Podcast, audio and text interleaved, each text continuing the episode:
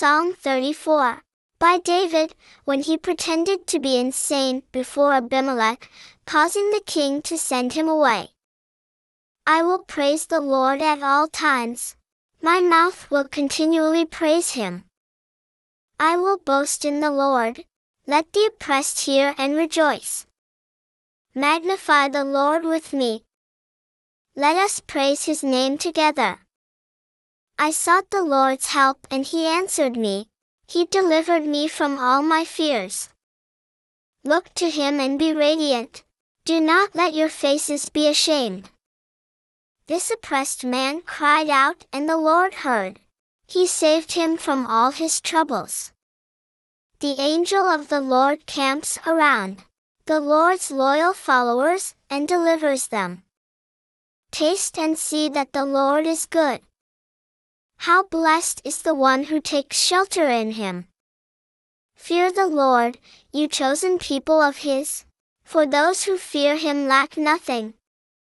Even young lions sometimes lack food and are hungry, but those who seek the Lord lack no good thing. Come, children. Listen to me.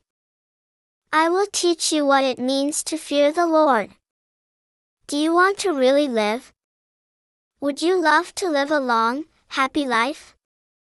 Then make sure you don't speak evil words, or use deceptive speech. Turn away from evil and do what is right. Strive for peace and promote it. The Lord pays attention to the godly, and hears their cry for help. But the Lord opposes evildoers, and wipes out all memory of them from the earth. The godly cry out and the Lord hears. He saves them from all their troubles. The Lord is near the brokenhearted. He delivers those who are discouraged. The godly face many dangers, but the Lord saves them from each one of them. He protects all his bones. Not one of them is broken. Evil people self-destruct. Those who hate the godly are punished. The Lord rescues his servants.